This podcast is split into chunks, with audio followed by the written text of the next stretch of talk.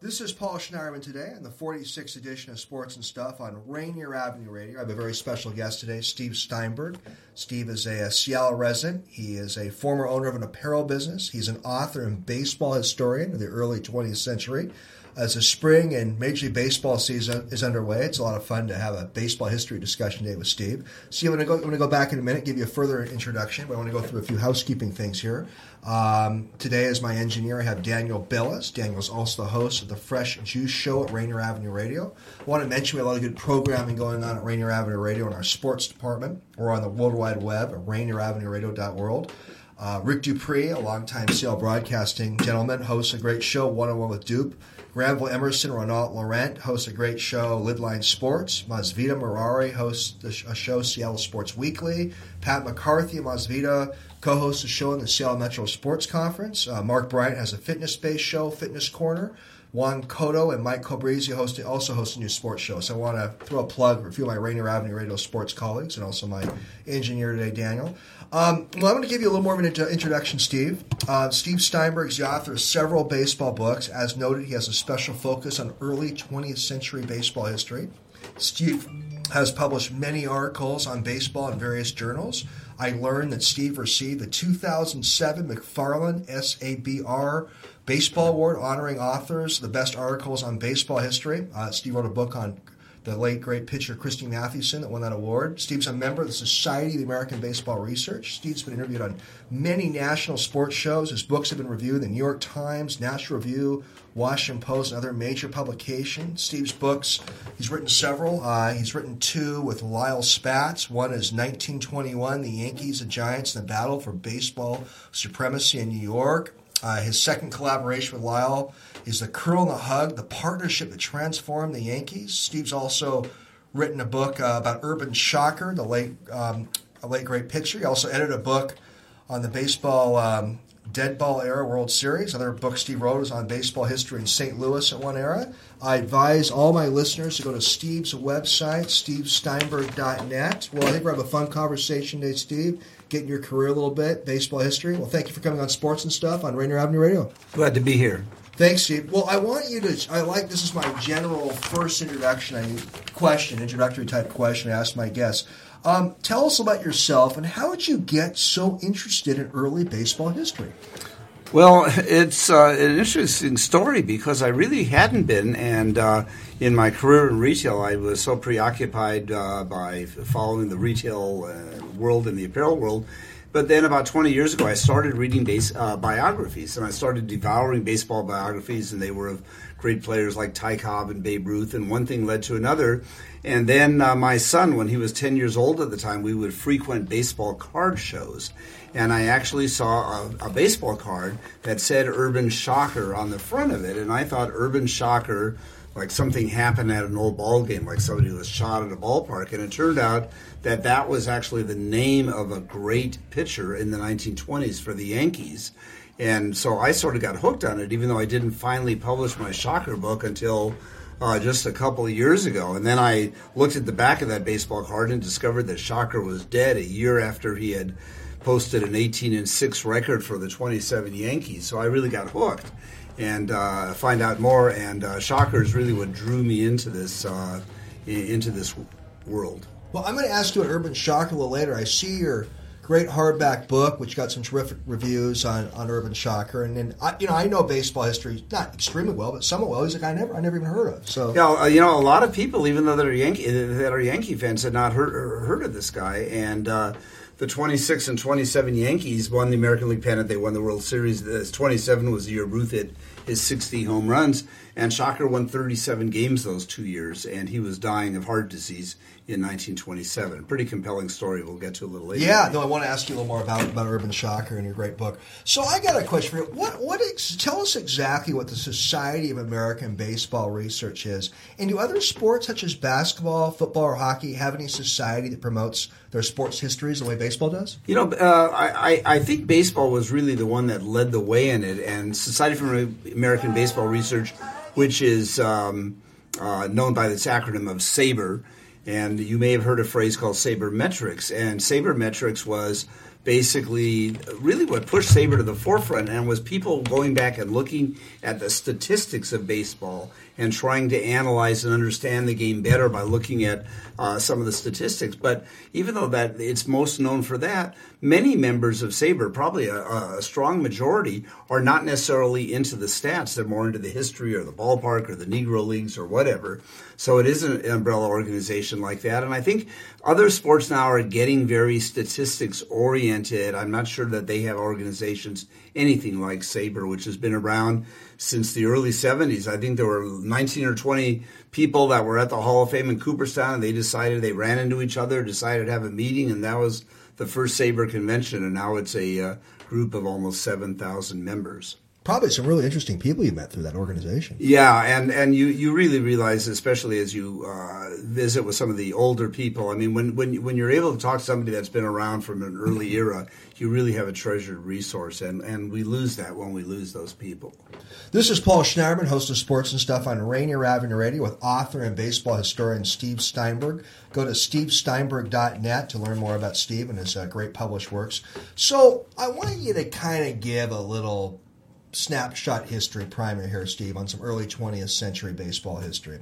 And I want you to first share with the listeners how the rules were different in the sport of Major League Baseball then than they are now. Give us a little examples of the rules were different. Well, one of the one of the fascinating things about baseball, I'll start off by saying, is that there's actually a lot of continuity and the game, and, and that's one thing that baseball has over basketball and football, which have obviously gotten very very popular lately. And you can go back and talk about somebody like Babe Ruth or Ty Cobb, and the, the rules weren't hugely different. So there's that continuity in that we don't hear that in the NFL that so and so broke a record of somebody from the 1919 or you know Red Grange is mentioned sometimes a running back in in the 1920s. Uh, the game up until about 1920 was a very low scoring game. It was known as the dead ball era, and pretty typically balls were not changed during the game. The owners didn't want to spend money when they didn't have to. And one ball might last a few innings. They may only go through three or four balls, and pitchers were allowed to spit on the ball and do different things. So before too long, the ball became pretty lumpy and uh, didn't go very far. And the idea was to try to find a hole, not necessarily hit it over the fence. And back in that era before 1920, about half of the home runs that were hit were what they call inside the park home runs which, if you think about it, are a lot more exciting than a home run today because, uh, and the ballparks were much bigger back then with cavernous outfields. So that was one of the big things. It was really a pitcher's game. But the era that I that I'm into really straddles both the dead ball era and what's called the lively ball era. Because starting in 1920, Babe Ruth arrived in New York, and right. and he started a whole different way of uh, swinging for the fences. Well, one thing, Steve, I read when I went to your website, and I haven't had an opportunity to read your books yet, but I certainly learned about baseball history and more about your career going to your website, is it kind of reminded me a little bit, this may not be the best analogy, but early 20th century baseball history was unique. Like fans could watch it on the field. Kind of reminds me of Little League baseball now. Fans are kind of sitting in the outfield and stuff. Like right. It, it, it was amazing, and uh, gradually that uh, that disappeared. But you you would have fans on the field for big games. Now, some ballparks uh, in Yankee Stadium or in the Polo Grounds, the Yankees shared with the New York Giants. The owners basically had a policy they didn't want fans on the field because fans in the outfield would really distort the game. I mean, a fly ball that would go behind the ropes, you know, would be a ground rule double, let's say. And if it was the home team that was uh, at, at, bat, uh, sometimes the crowds would act differently when the balls hit to the outfield. If the Yankees or if a team was playing and their fielders were out there, then the the fans would let the ropes sort of grow saggy so that they could catch the ball. But uh, yeah, it was m- much more of an intimate game. But again, remember, back in this era, no no television certainly, and radio was just in its infancy in the 1920s. So really, if you were a fan, you only got your news from newspapers or weekly newspapers like the Sporting News, and there was another one called Sporting Life. Your, your point's a really good one. That, that, that radio was was relatively new in the 1920s. So that that's that's interesting. That access to games for people was was kind of hard in that era. Yeah, they, they had what was called crystal sets. I mean, uh, even in 1926, I mean, radios were you know just beginning, and they were crystal sets with different tubes. I'm not an electronics guy, and that's you know maybe one person in a neighborhood would have a crystal set. People would gather around to watch a big World Series game. But up until until 1920, there was it didn't exist for baseball. Steve, you've written about the World Series being established in 1903, and the World Series, you know, 115 plus years later, is a major world sports event. Did the did the originators of the World Series have any idea it would get that big, or did they see it as just some expedition type game they try for a couple years? Tell us It, about it, it, it was big. It, it was big. There was something called the Temple Series back in the 1890s, and Okay. the World Series rules were not really formulated until the 1905 series. But baseball owned America. In terms of American sports, the only other sports that were really out there, I mean, there was college football, and typically on a Monday New York Times, you'd see the headlines Brown paid played Penn to a thrilling three to nothing game. You know, the the forward pass was uh, just beginning.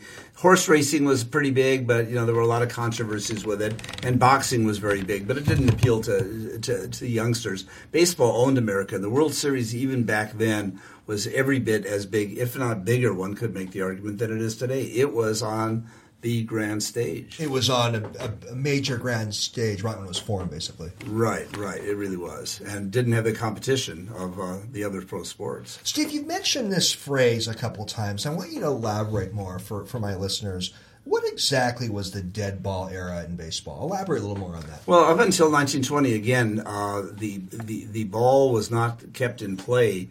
Uh, the ball was kept in play for a long time, and it really became a game where there weren't long balls, there weren't the home runs. I mean, right now we're seeing a for for various reasons a lot of home runs and a, a, a lot of strikeouts, but a typical game before 1920 would be a two to one ball game, which purists would love, but uh, people that were casual fans couldn't relate to it as much. Keep in mind that around that era, a lot of immigrants were coming into the country, and when the game moved away from the dead ball era, it would be easier for the new immigrants to understand it. In the dead ball era, typically a run might be scored by a walk, a stolen base, a ground ball to the right side, and then a fly ball to the outfield. Well, you know, come 1920 and Babe Ruth sitting over the fences, it's a very different kind of game. And again, if you're from southern Italy or whatever, you're trying to understand the game, you can probably relate to Babe Ruth and uh, and, and him knocking it over the fence. But the subtleties of the dead ball era were um, were a little harder to pick up. Um, back, uh, I can then. see that. And Steve, where, where are you as a fan? I mean, you're a baseball historian, you're a big baseball guy. Are you more of a high scoring baseball fan, or do you like the old school low scoring games? Well, I, I do like the old school low scoring games because I can appreciate it. There is one big difference, though, between what's going on today and what was going on in that era uh, um, in terms of the ball, and that is because there's a lot more home runs and a lot more strikeouts, the ball is not put in play uh, nearly as often. Uh, as it was in the dead ball era. When I was on MLB Network with Brian Kenny, he made a very incisive, uh, insightful remark when he said, "You know, the dead ball era really wasn't that dead because the ball was being slapped around. It was always in play. There weren't a lot of strikeouts, and pitchers didn't try to. Uh, games had a lot uh, fewer pitches, and that was one of the big things that made the games faster. Then not just that there are TV ads and stuff like that, but you know there weren't that many strikeouts. So uh, the ball, was, things were always moving back then." Very interesting history. This is Paul Schneiderman of Sports and Stuff on Rainier Avenue Radio with uh, baseball historian author Steve Steinberg. I got Daniel Vellis as my engineer today. Well, I probably in my pre-show research, I probably read the most about your book, The Colonel and the Hug, the partnership that transformed New York. And you wrote, co-wrote this book with Lyle Spatz, and I believe the book came out about 2015. And it's so fascinating that when, when people hear the New York Yankees, they're like one of the most illustrious sports franchises in the world. But based on your research and the history, Steve, the Yankees didn't start off that great. No, the Yankees were one of the worst teams in baseball until Colonel Jacob Ruppert, a uh, uh, whose family immigrated from uh, uh, Germany and owned the biggest brewery in the United States, bought the Yankees in 1915. He was known as Colonel Ruppert, and uh, he hired Miller Huggins uh, to be his manager, and and then they signed Babe Ruth and. Uh, you know, the, as they say, the rest is history. They really took off and built a franchise, and the two men were very different, but in some ways they were very similar because they both uh, wanted to win, and uh, they literally would get sick if they couldn't win. Second place would be as bad as last place to either Ruppert or Huggins, but uh, they built it up, and they built Yankee. Ruppert built Yankee Stadium, and uh, which was a huge ballpark compared to any of the other ones at that time. Was Ruppert like a George Steinbrenner of his era at all? Was he like was he a flamboyant owner? No, he well, well he, he was a very dapper uh, uh, guy. Uh, uh, he dressed well, uh, he lived well, but he stayed in the background and he let Miller Huggins run the team. And the Yankees had a lot of prima donnas on that team, not the least of which was Babe Ruth, and he repeatedly backed his manager. So there was probably a fair contrast between there were some pretty tough years. That they had in building that team, and Ruppert was just behind Huggins, and that's why it really was a very special partnership. It wasn't like with Billy Martin and Steinbrenner that they had a partnership, but they, they fell out a few times in between. Right. I mean, this this is probably a tough question to answer. It may not be the best question. I'm still going to ask it. Can an argument be made that Ruppert and the manager Miller Huggins had a bigger role in development of the New York Yankees than Babe Ruth? I mean, I know it's hard to answer. you know that that is that is a, a, a, really hard one to answer, but they certainly had a, had a, had a significant one.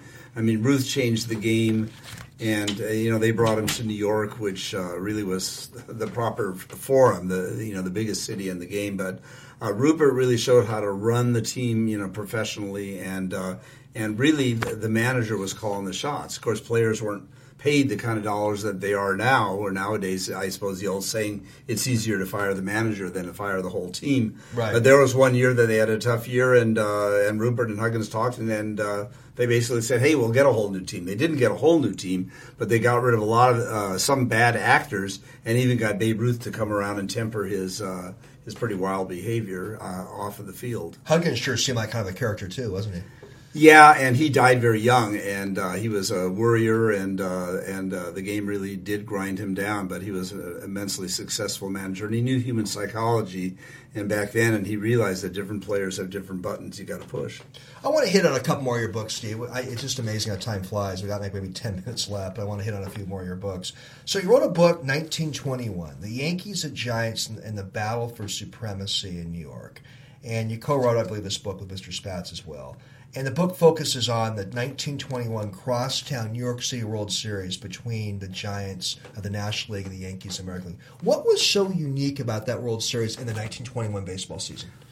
Well, what, it was the first time that you had the, those two teams facing off in the World Series, and the New York Giants really owned New York. I mean, they were the great team from back in 1905 when, with Christy Mathewson, won three games in the World Series and and the Giants had the following. They had you know the the, the wealthy class. Uh, the games would start I think three or three thirty after the stockbrokers got off from work, and all of a sudden Babe Ruth came to New York, and uh, it was really the series was not so much Miller Huggins, the manager of the Yankees, against John McGraw, the manager of the Giants, but really John McGraw, the manager of the Giants, against Babe Ruth, and ultimately uh, the popularity of Ruth drove the Yankees to overshadow the Giants. And then to Ruppert's credit, he did not take money out of the Yankees. Uh, he did not draw, you know, distributions, and and he was a uh, brewer, as I said. And in, 19, in, the 1920s, he lost his major source of income, which is uh, the prohibition. You know, it was illegal to sell beer and uh, he reinvested it in in the ball club, in the team, in the players, the ballpark, and uh,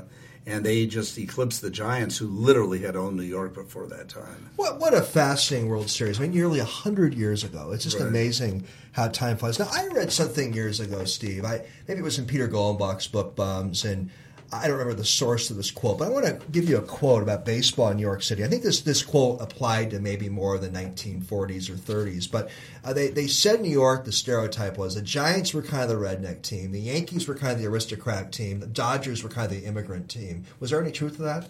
Well, the aristocratic team really was the Giants oh, around 1920, 21, and McGraw really, like I said, the upper crust were. Uh, were, were, were uh, Giant fans. Um, and Brooklyn was always sort of the odd. I mean, technically, Brooklyn is part of New York City since 1898, but it was never really considered a New York team because you know these two teams. Uh, the, it was the Yankees and the Giants, and quite frankly, when Ruppert built uh, Yankee Stadium. Uh, the Giants thought they would wither there because it was in the Bronx, and no one went to the Bronx, and everything was Manhattan. But at this time, you know, the subways were extending their reach, and uh, Yankee Stadium was right opposite where uh, the polo grounds of the Giants were, and uh, it, it, did well. So I think the, the, the, Brooklyn was always sort of the the oddball uh, group, but the Giants were the uh, upper crust up until the Yankees took it away in the twenties. Well, I, I, I, appreciate your elaboration of that. That uh, at one time the Giants were more the, the elite yeah. team in, New York City. That's interesting. Well, you know, you mentioned this. I think in your website it comes up. There's so much stuff in your website. This is Paul Schneiderman, host of Sports and Stuff on Rainier Avenue Radio with baseball historian Steve Steinberg. I want my listeners to go to Steve's website, stevensteinberg.net, to learn more about his uh, his great works. So you mentioned in your website that the famous 1919 Black Sox scandal involving shoeless Joe Jackson. The story is portrayed in that great Hollywood film, Eight Men Out. And you write, Steve, from your historical analysis, that it's a cold case and it's not been solved. Why? Well, this is the 100th anniversary of it, so we're probably going to hear a lot about the Black Sox during uh, the, tw- the 2019. But uh, there's still a lot of mysteries about it. SABR actually has a committee, the de- the uh, 1919 Black Sox Committee, which I'm a member of, but I don't contribute and uh, do the, some of the amazing work that uh, some of the researchers have done there. And it's continually uh, fascinating because you know, there were a lot of uh, people that were around the, you know, gamblers that were sort of on the fringes and on the edges, and we may never know the the total truth. I mean, even in the SABR group, if you bring up is Joe Jackson innocent, does Joe Jackson belong in the Hall of Fame? Even even I think in our committee, you'd get some very very different opinions. Uh, it. Uh, it was a pretty shocking event when it got exposed. It only got exposed by accident uh, a year later that the uh, stars of the, a number of players on the Black, uh, White Sox, that's why they're called Black Sox, were, were, deciding not to try and to try to lose so gamblers would clean up. But there's still a lot of mysteries uh, surrounding it, and there probably always will be. And I, have read some accounts, and we don't have a whole lot left, and we can talk about this some other time more Steve, I've read there are questions about whether shoeless Joe Jackson even read it all. I mean, there are questions about his literacy. There are a whole bunch of kind of putting on the legal hat, reasonable doubt type of questions, aren't right. There? Right, and actually, there's an attorney who's very involved with Bill Lamb, who's very involved with it. You know, and he studied the different uh, legal cases that uh, surrounded that, and. Uh, yeah, but a lot of it is myths, and baseball has a lot of myths. The first myth being that baseball was invented, you know, in upstate New York in Cooperstown, when that's not quite quite the way it is, but myths do serve uh, serve a purpose in our society, and they, they hang in there for you know for a reason. There is something, there are myths and something mystical at baseball. Well, you mentioned beginning your great book, which I'm looking at right now, um, about Urban Shocker, the late great Yankees pitcher, published in 2017. A story about a pitcher who starved the Yankees. You mentioned, I believe, he was playing while he was dying of heart disease. Give us a little more of a quick snapshot about. Um, Mr. Shocker, and I believe one of your reviewers wrote that Shocker may have been the most courageous athlete in sports history. That's how far one of your reviewers went. Yeah, that that was actually uh, uh Mark Gallagher in the uh, Yankees Encyclopedia said that Shocker was uh, a Yankee when he was very young in the teens. He was traded away to the St. Louis Browns which uh, don't exist anymore. They became the Baltimore Orioles in '54, right. and he won 20 games four years in a row. It was exceptional, very fiery personality. The Miller Huggins actually, it was the first trade and one of the few bad trades that Huggins made, getting rid of Shocker because Shocker had, was. Uh, enjoyed the nightlife uh, uh, quite a bit, perhaps too much. Uh, so he traded him away. He got him back, and by the time Shocker came back, I think he knew his health was failing, and he was not really the dominant and colorful personality he'd been beforehand. And I think if if a person knows that they have a fatal disease, and I think Shocker knew he was very sick those last year with the Yankees, it does uh, temper his personality. But he went out there, and in 27, when he won 18 games, I mean, his fastball was virtually gone as his physical strength was ebbing, and uh, he was dead a year later. He, he suffered from mitral valve failure, which nowadays, if you need your valve to be replaced, you know, you go to the doctor and the hospital and you're home for dinner. But in 1920s, uh, that was uh, basically a death sentence. Were he and Babe Ruth close? Um, you know, they they they, they had fierce uh, showdowns in the early 20s when Shocker on St. Louis would pitch against Ruth, and uh, and uh, uh, Ruth was happy that uh, Shocker was now going to be a teammate of his when Shocker came back in 25. So uh, he wasn't a big partier like Ruth because of his, his health reasons, but they had a real mutual respect. And at one time in 1920, Shocker said, You know, why do I love pitching to Babe Ruth? He says, Why do people get on wild horses and try not to get thrown off? I mean, right. It's the ultimate challenge. Right. Pretty amazing to have a guy who had a great pitching record when he's dying of a heart heart condition. Right. It's an amazing story, Steve.